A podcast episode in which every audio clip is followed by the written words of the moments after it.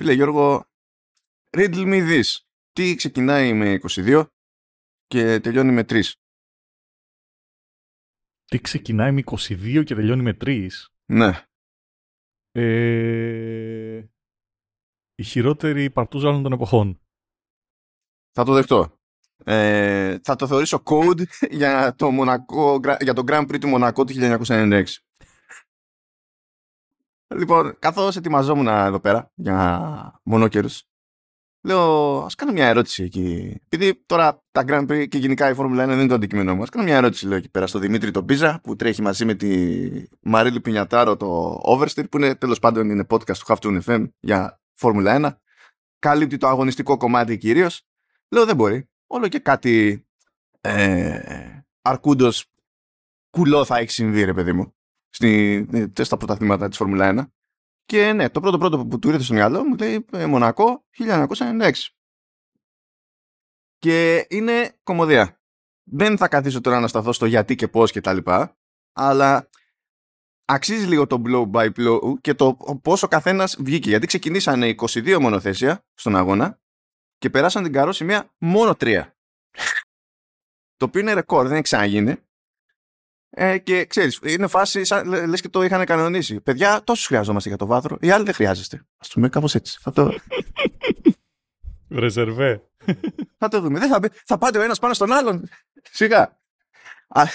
Αλλά άκου τώρα φάση.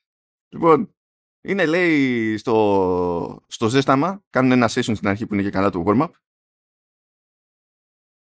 Και ένας καθώς βγαίνει από τούνελ, στουκάρει κατευθείαν. Και επειδή η ομάδα του δεν είχε καβάτζα μονοθέσιο, δεν μπορούσε να συνεχίσει, οπότε άντε γεια. Πάει ένας. Ύστερα λοιπόν, παρά το καιρό και τις βροχές και τα λοιπά, αποφάσισε να βάλει τα πιο έτσι επίπεδα, ας το πούμε, λάστιχα.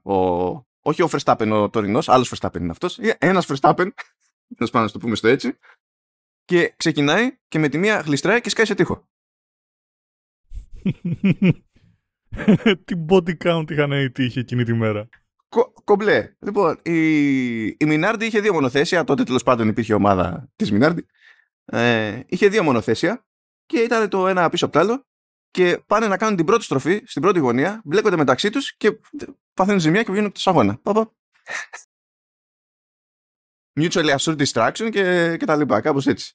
Και δεν την πάθανε και από ξένη ομάδα. Την πάθανε μεταξύ τους δηλαδή. Τα τσουγκρίσανε. Ακριβώς.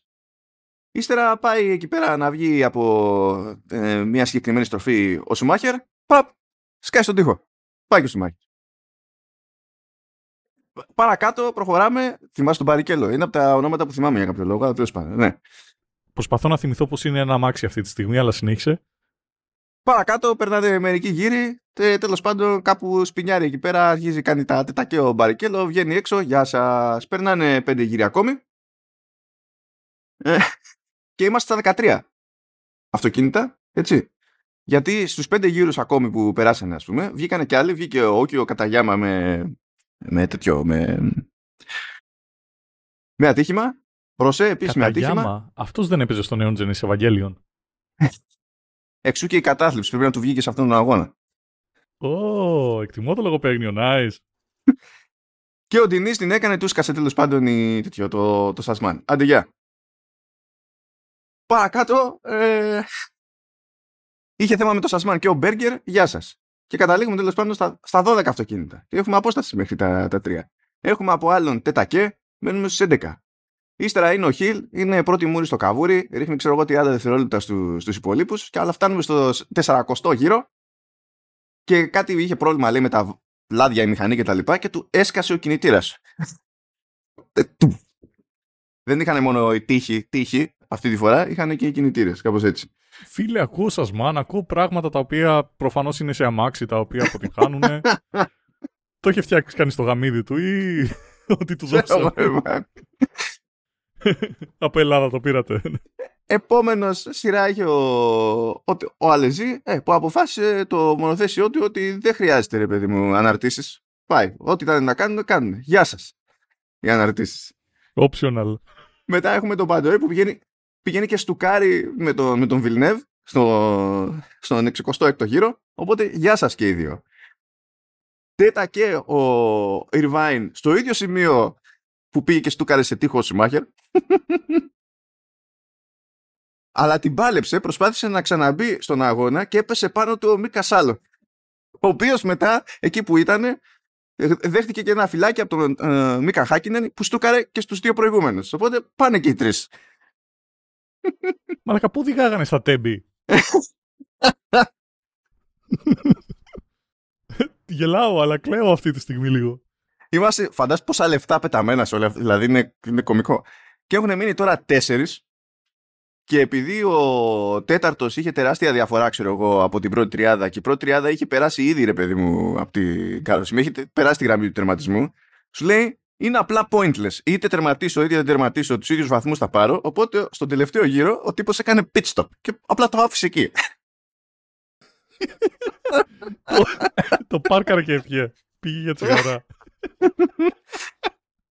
Και φυσικά μέσα σε όλο αυτό το χάος, ας πούμε, έτσι κατάφερε και πήρε νίκη σε Grand Prix ο Πανής, που τελείως τυχαία είναι και η μοναδική νίκη που πήρε ποτέ στη ζωή του. Γιατί ναι, άμα έχουν ψοφήσει όλοι στη διαδρομή, ναι, ότι όποιος μείνει. Εγώ δεν το βλέπω έτσι. Είναι η πιο σημαντική νίκη, actually. Δηλαδή, όλοι οι άλλοι φιλήσανε τόσο τείχο που εντάξει. Μόνο και μόνο από αυτό δείχνει ότι ο άνθρωπος ξέρει να οδηγεί κάτω από δύσκολες συνθήκες. Αυτό με τον Θεό στην τέταρτη θέση όμως που είπε είναι pointless, τι κάνω εγώ εδώ, pit stop. Αυτό με έλειασε. Κοίταξε, έτσι όπως το περιγράφεις, αυτό το γήπεδο του Grand Prix είχε χτιστεί πάνω από ένα αρχαίο ινδιάνικο ταφείο. Οπότε ο τύπος ήταν σε φάση, ξέρεις τι θα έλεγε σήμερα να πάμε σπίτι στη γυναίκα και τα παιδιά μας. Και δεν μπορείς να τον αδικήσεις κιόλας. Δεν μπορείς να τον αδικήσεις. Είναι τέτοιο. Λοιπόν, ορίστε. Τι να πω, μακριά από εμάς. Αυτά τα πράγματα, άλλες εποχές, 90s, άλλες προβλέψεις εκεί σε θέματα ασφαλείας. Έχεις οδηγήσει ποτέ, ξέρεις να οδηγείς? Όχι, αυτό είναι καβός, ρε. Θα σκοτωθούμε όλοι μαζί. Και εγώ και το συμβρεθύνω μπροστά μου. Μαζί σου, ρε παιδί μου, αλλά έστω ότι είχαμε τεχνολογία. Είχες γίνει, ξέρω εγώ, με κάποιο τρόπο κάποιο implant και έβλεπες. Ξέρεις να οδηγείς. Ναι, όχι, ρε, γιατί είχα πρόβλημα από πολύ νωρίς. Οπότε δεν. Έφτασα στη φάση να μάθω.